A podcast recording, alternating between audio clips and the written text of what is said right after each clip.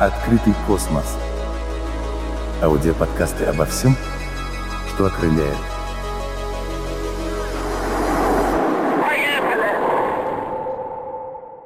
Добрый день. А, сегодня я вам расскажу, наверное, о самом увлекательном, что есть вообще в космонавтике, межпланетных перелетах. По крайней мере, многие хотят их увидеть. Мы с вами посмотрим, как выглядит наша Солнечная система. В центре системы, конечно, как вы знаете, находится Солнце, и вокруг них вращаются планеты. В чем основная сложность межпланетных перелетов? Конечно, э, перелететь с Земли на Марс – это не то же самое, что доехать от э, Самары до Москвы, хотя бы потому, потому что Самара и Москва всегда находятся в одном и том же месте на географической карте. И мы, когда двигаемся в сторону Москвы, преодолеваем одно и то же расстояние. Если мы соберемся лететь на Марс, то а, он может оказаться а, в разных положениях относительно Земли. Хотя бы примерно в одной плоскости. Эта плоскость называется плоскость эклиптики. Сегодня мы рассмотрим с вами, какие миссии совершали космические аппараты межпланетные, каким планетам Солнечной системы человечество уже слетало, какие из аппаратов достигли каких результатов и как правильно рассчитать перелеты от э, Земли на другие планеты Солнечной системы. Открытый космос – всего в дальний космос было запущено более 250 аппаратов. Первым космическим аппаратом уже через год после старта первого околоземного спутника был космический аппарат «Луна-1», который в 1958 году был запущен. И сразу это был успех Советского Союза. Космический аппарат пролетел вблизи Луны и прислал ее фотографии. Космический аппарат «Луна-2» через год после этого уже достиг поверхности Луны. У американцев долго не получалось почему-то совершать межпланетные межпланетные перелеты. Их первые космические аппараты «Пионер-1» и «Пионер-2» вообще взорвались ракет-носители на старте, а «Пионер-3» был запущен в сторону Луны, но не смог достигнуть ее, и только «Пионер-4» пролетел мимо Луны достаточно близко, но фотографии не смог получить, а, так как расстояние было слишком а, большое. А, давайте рассмотрим, какие космические аппараты сейчас в данный момент а, исследуют Луну. Наиболее яркие, те, которые, вот я вам уже часть из них, про них рассказала. 59 год – это Луна-1, космический аппарат назывался «Мечта», вымпел он сбросил на Луну. А, наиболее яркие э, следующие достижения Советского Союза – это Луноход-1 и, конечно, мы все с вами с большим уважением относимся к американской программе А, которая стартовала в 1961 году, целью которой была а, высадка человека на поверхность Луны. И эта цель была осуществлена а, в 1969 году первые два космонавта высадились на поверхность Луны. Всего после этого шесть успешных высадок было. Последняя из них в 1972 году на поверхность Луны. И после этого в 1975 году программа «Аполлон» в принципе была закрыта. А, ну, много вопросов есть по поводу того, совершали американцы эти высадки или не совершали. Мое мнение, что все-таки, наверное, совершали. И я думаю, что человечество может гордиться тем, что через такое короткое время после выхода в космос первые люди появились на небесном теле, на соседнем. С тех пор ни один человек ни на какую планету, ни на Луну э, не приземлялся, не находился. И мы ждем, конечно, дальнейших наших успехов. Возможно, они когда-нибудь появятся. А, но теперь пройдемся по планетам Солнечной системы. Ближайшая к Солнцу планета – это Меркурий. А на самом деле за все время а, исследования космоса около Меркурия побывало всего два космических аппарата. А в 1973 году к нему стартовал Маринер-10, космический аппарат НАСА, и в 2004 космический аппарат Мессенджер.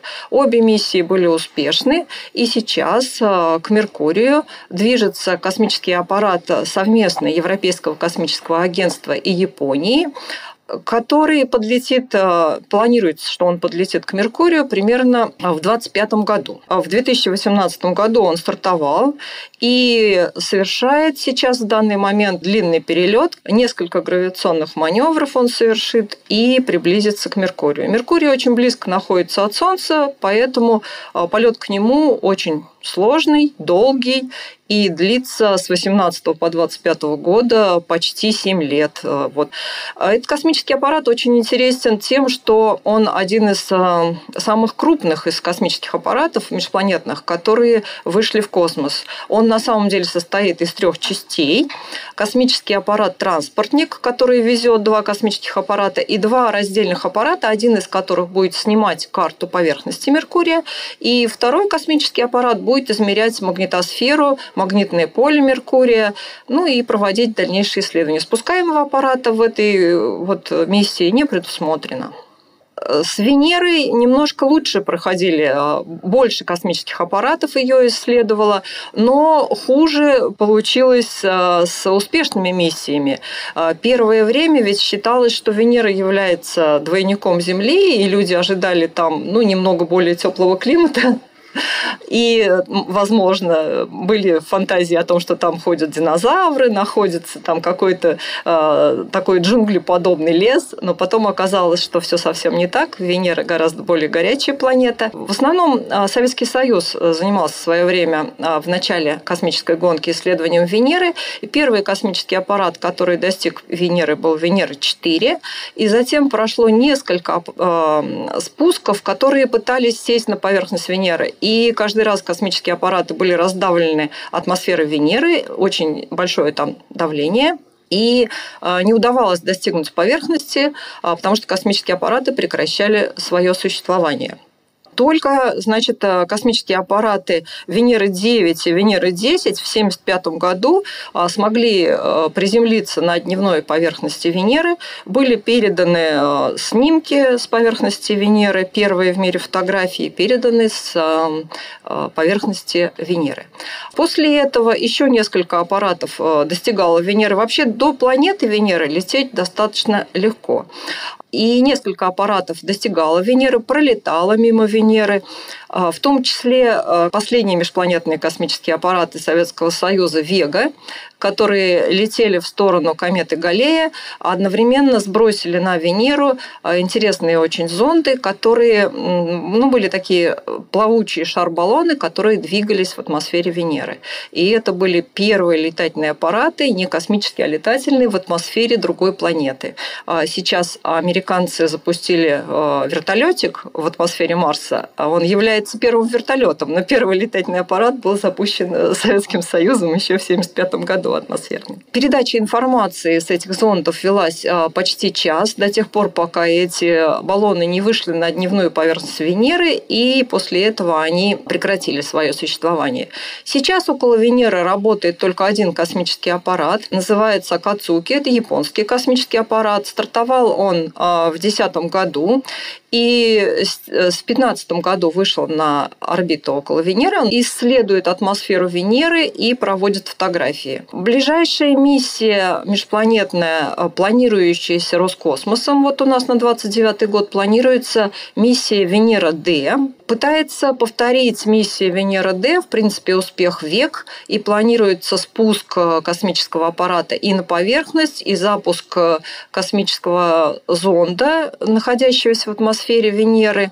И планируется очень интересный американский эксперимент. А, вот на спускаемом аппарате будет находиться маленький, долгоживущий космический аппарат, который не будет содержать э, электроники, кроме передающей станции. Весь космический аппарат построен на механических принципах, и предполагается, что он около месяца будет э, жить на поверхности Венеры, и это будет, конечно, рекорд для венерианских э, космических аппаратов. Ну, одним из интересных аппаратов около Венеры был Магеллан, который сделал, в принципе, поверхности Венеры карту очень подробную, тоже НАСовский. А, вот таким вот образом у нас обстоят дела с исследованием Венеры. Конечно, больше всего космических аппаратов у нас э, сейчас находится около Марса, и больше всего космических аппаратов исследовала. Марс, первый космический аппарат, исследующий Марс, э, был Маринер-4 в 1964 году. Это было э, исследование Марса с пролетной траекторией, то есть космический аппарат не летал вокруг него, не садился на поверхность, а просто пролетел мимо Марса. Это американский был космический аппарат. Он доставил снимки Марса с ближнего расстояния. Затем последовали маринеры 6 и 7 в 1969 году, тоже с пролетных траекторий. Американцы пытались на самом деле доставить вымпелы на поверхность э, Марса, но миссия в этом смысле была неудачной. А они просто пролетели мимо, не попали в него. Маринер 9 вышел на орбиту спутника вокруг Марса и начал создавать первую в мире карту поверхности Марса. Немножко позже, а, в 1971 году, а, Марс-2, первый искусственный спутник Марса, был создан а, Советским Союзом, и тогда же спускаемый аппарат Марса-2 попытался осуществить первую мягкую посадку на поверхность Марса, но, к сожалению, она закончилась неудачей. Вообще в исследовании Марса Советский Союз и Россию почему-то преследовали неудачи долгое время. Ну, будем надеяться, что в дальнейшем все будет а, с Марсом хорошо. В настоящее время а, на поверхности Марса а, работает больше 15 аппаратов. Только на поверхности Марса работает 5 разных модулей. Часть из них движущиеся марсоходы, часть из них просто автоматические станции, такие как InSight. Там находятся НАСовские марсоходы и один марсоход э, Китайской Народной Республики, который, ну, вы все в новостях сейчас можете посмотреть, чем они там занимаются. О НАСовском последнем марсоходе Персеверанс мы с вами уже немножко говорили. Это тот марсоход, э, с которого а, был запущен первый в мире вертолетик э, в атмосфере Марса. Дальше у нас с вами лежит пояс астероидов, и здесь я немножко хотела рассказать о космических аппаратах, исследующие малые планеты, астероиды. А на самом деле их было не так много, около 9 миссий. А последние самые вот э, успешные из них – это космический аппарат а, «Даун» «Рассвет» в 2007 году, который исследовал астероид Веста. Сначала вокруг него создал орбиту, потом перелетел к малой планете Церера, Церере и ее исследовал. И в данный момент он завершил свое существование, ну, не в данный момент, в 2015 году, потому что у него закончилось э, топливо на борту космического аппарата. Японские космические аппараты достаточно успешно летали к астероидам Хаябаса-1 и Хаябаса-2.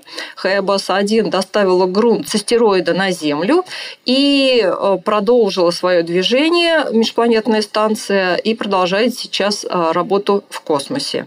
В ближайших миссиях э, сейчас в космосе находится Хаябаса-2, которая в 2020 году тоже доставила грунт на Землю э, с астероида Рюгу. И планируются интересные эксперименты американские в космосе космического аппарата Неоскаут для исследования астероидов. У них есть э, интересная такая задумка.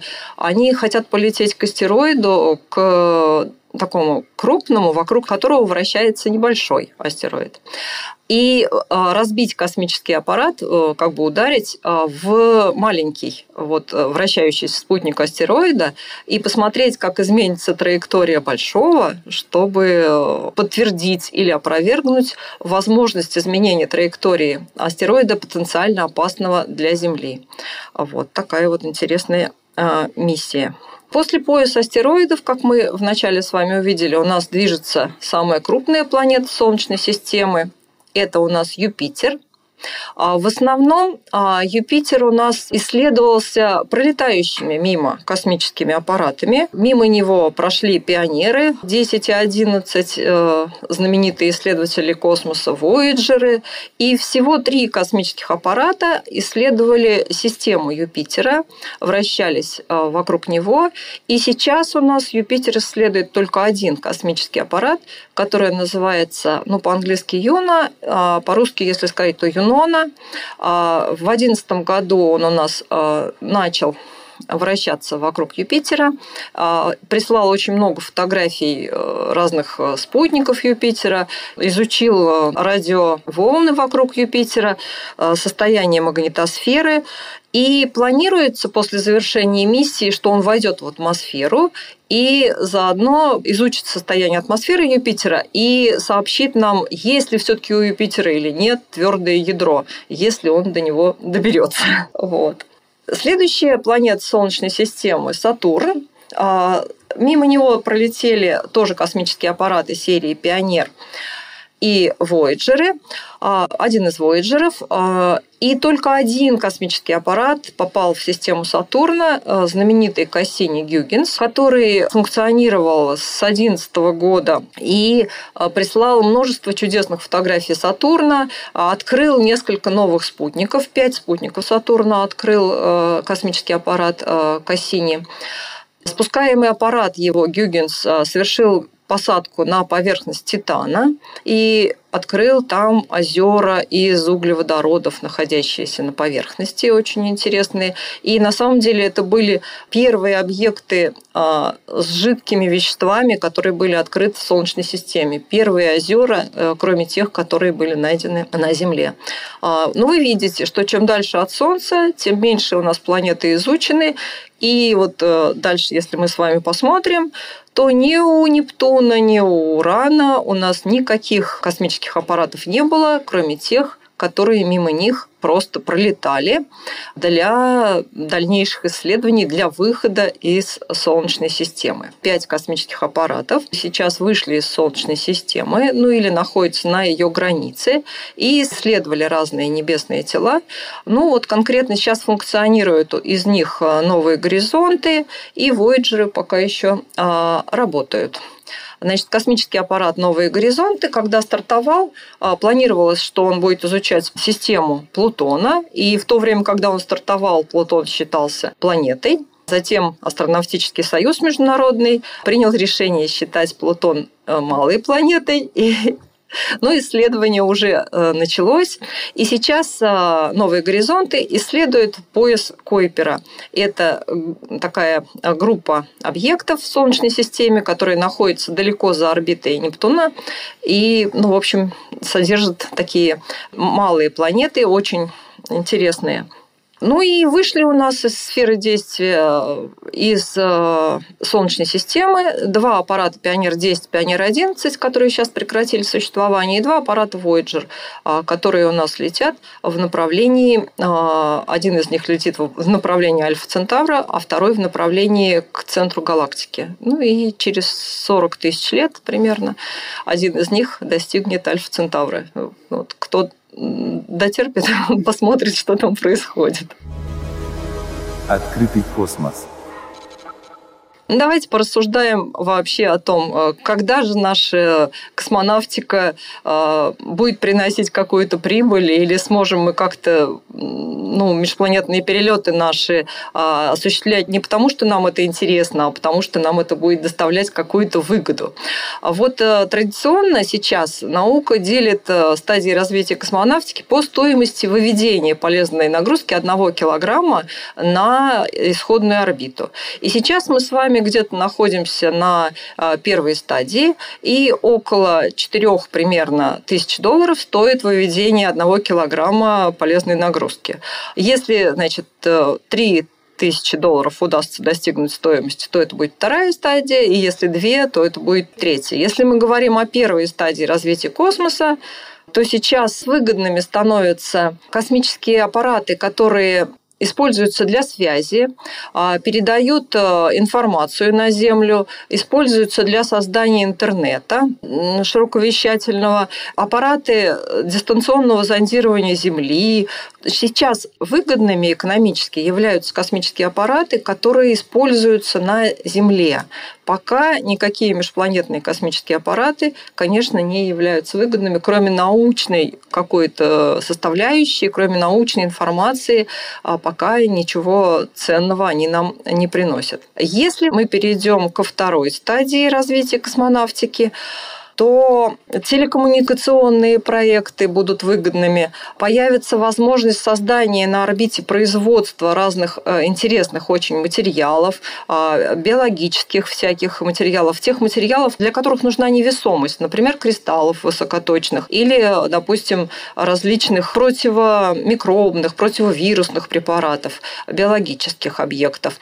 А на третьей стадии уже, наконец, появится возможность а, осуществлять э, выгодно космический туризм, в том числе миссии на Луну с посещением туристов, миссии на Марс. И в этот момент мы перейдем с вами, наконец, к стадии космонавтики, когда межпланетные перелеты станут выгодными, когда выгодно будет привозить грунт с какого-нибудь астероида ценными веществами, отправлять что-то на Марс или еще что-то такое осуществлять межпланетное. Открытый космос. Давайте теперь перейдем к следующей части нашей лекции и рассмотрим такой аспект. Как же, вообще говоря, можно осуществить межпланетный перелет? Посмотрим на примере перелета к Марсу. Ну, вы знаете, что для того, чтобы полететь в космос, мы должны сначала вывести космический аппарат на орбиту вокруг Земли. И это будет самая первая стадия. После того, как космический аппарат выведется уже на эту орбиту, после того, как он окажется в космосе, нам нужно будет осуществить э, как бы отрыв от земной поверхности окончательно и выйти из сферы притяжения Земли.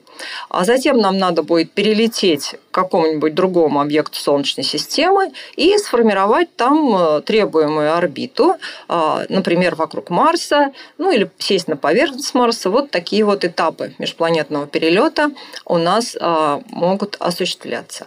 Значит, вот первый этап предполагает, что мы должны преодолеть э, гравитационное поле Земли. За счет чего это можно сделать? Это можно сделать а за счет разгонных блоков а, с двигателями обычными большой тяги. Такой перелет осуществляется быстро, но при этом тратится очень много топлива для выхода из сферы действия Земли. А можно осуществить перелет с двигателями малой тяги или с солнечным парусом, про который я чуть попозже расскажу это электроракетные двигатели. В этом случае космический аппарат будет двигаться вокруг Земли по такой раскручивающейся спирали достаточно долго, но при этом а, будет потрачено очень мало топлива в первом случае, или если мы будем использовать солнечный парус, то вообще не будет потрачено топлива, но подольше будет происходить такое движение. Затем нам надо будет осуществить перелет как мы с вами говорили уже, к Марсу. А, тоже с помощью электроракетного двигателя это будет дольше, но выгоднее, дешевле. И обычно перелеты проходят а, по эллипсу Гомона от Земли. Естественно, после того, как мы подлетели, мы должны сформировать нужную нам орбиту, то есть затормозить. Открытый космос – я хотела немножко вернуться и рассказать про, э, вот, про солнечный парус. Наш университет и наша научная группа занимается разработками интересного такого объекта а, солнечного паруса.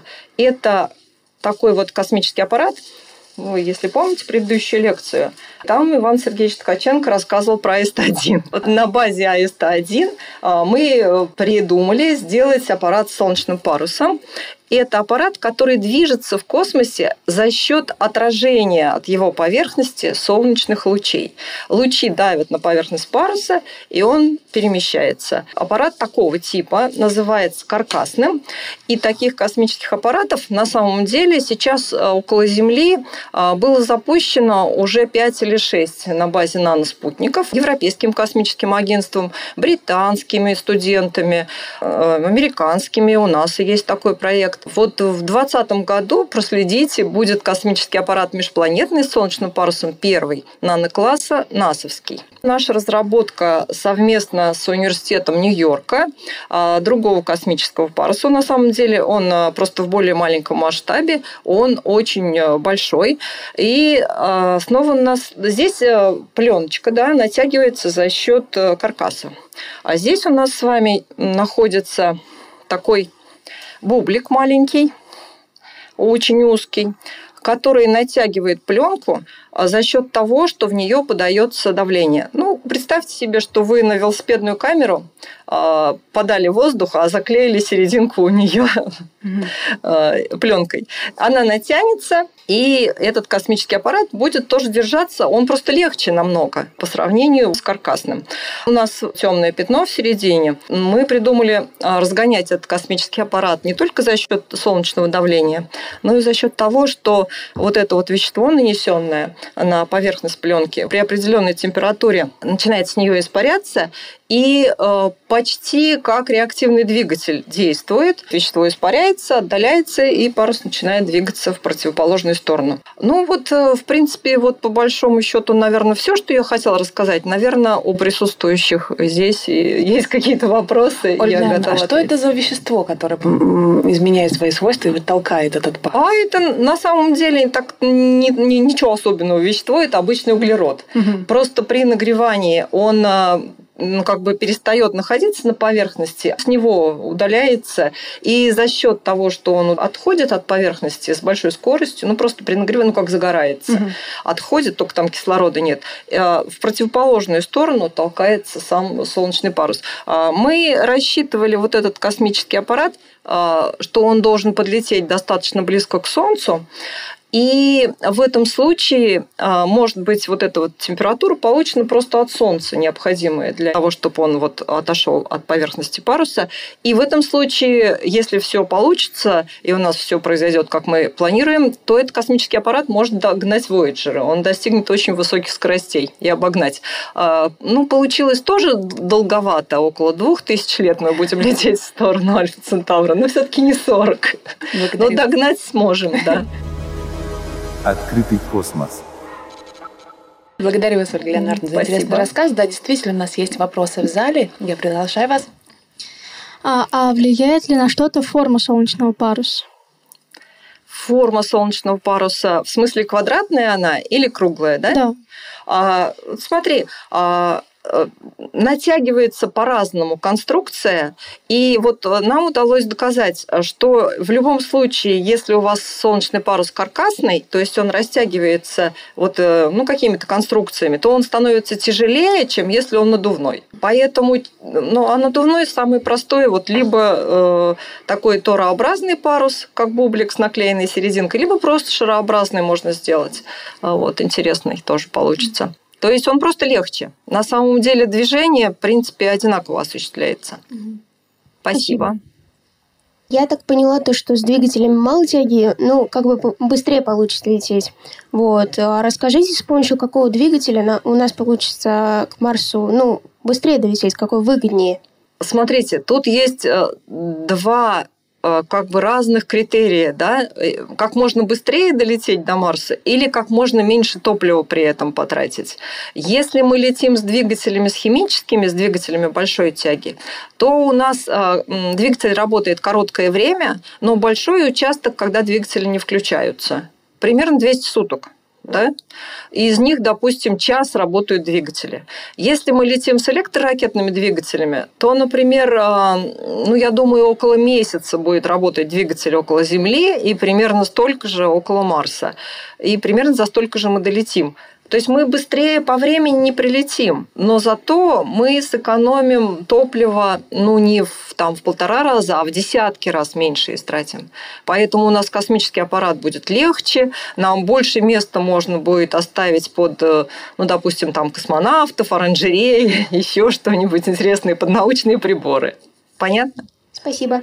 У меня такой вопрос. Э, за, какое, за какое время до Марса долетит шарообразный солнечный парус? Ну, это на самом деле сложный вопрос. Просто мы не считали шарообразным. А. а такой аппарат, как я здесь показываю, у нас получилось, что до Марса будет двигаться, вот если мимо Солнца, э, около э, тоже полутора лет. Примерно год он будет двигаться к Солнцу а для того, чтобы набрать вот эту свою энергию, а потом там произойдет вот этот вот толчок, и дальше примерно полгода он будет двигаться от Солнца. А, в принципе, долго, да, но чем хорошо использовать парус? Вот когда наш космический аппарат прилетел к Марсу а, с топливом, то после того, как он туда добрался, топливо у него кончилось, и больше он как бы никуда полететь не сможет. А, а в тот момент, когда у нас подлетает парус, он у нас еще полностью функционирует. Мы можем полетать около Марса, вернуться обратно к Земле, потом еще куда-нибудь полететь. Вот. И есть такие проекты, а, и мы исследуем сейчас процессы деградации поверхности вот этой пленки. Это очень интересные проекты. Сейчас эти пленки располагаются на наружной поверхности МКС и проводятся вот исследования, насколько они не портятся во время движения. А пока вот пролетали они около 10 лет, и пока еще все еще годятся для э, движения. А, спасибо. Благодарю вас, Ольга Леонардовна. У меня есть еще один вопрос. Да, Вы конечно. затронули интересную тему. Зачем вообще человечество пытается изучить другие планеты, пытается на них попасть? А, и сказали, что с помощью этих э, научных исследований когда-то на орбиту можно будет выращивать кристаллы, можно будет заниматься какой-то медицинской историей. А вообще на сами планеты зачем это, э, эти путешествия? Или имеется в виду орбиты всех планет? Вот, э, на мой взгляд, э, мы, когда исследуем планеты, осуществляем э, то же самое, что осуществляют биологические объекты, находящиеся на Земле. Они пытаются заполнить весь объем, который им предоставлен. И чем больше эти биологические объекты распространяются в окрестности всех планет, тем безопаснее они себя ну, как бы чувствуют. Да? Если у нас есть какой-нибудь тигр, который живет в одном конкретном месте, то мы знаем, что их количество сокращается, и там что-то происходит. То же самое, я думаю, с человечеством. Ну, мы, конечно, можем исследовать планеты, и это чисто научный интерес. Мы можем а, привозить какие-то материалы уникальные. Например, мы исследованием Юпитера совершенно снимем вопрос с тем, на сколько лет нам осталось углеводородов, потому что он, в принципе, ну, весь состоит из углеводородов, поэтому проблема полностью будет снята. Другой вопрос, нужны ли они нам будут в таком количестве. Вот. Но э, безопасность человечества как вида, я думаю, связана с освоением других планет. И когда-нибудь это произойдет, ну, возможно, не скоро, но все равно это путь развития человечества как вида. Открытый космос. Аудиоподкасты обо всем, что окрыляет –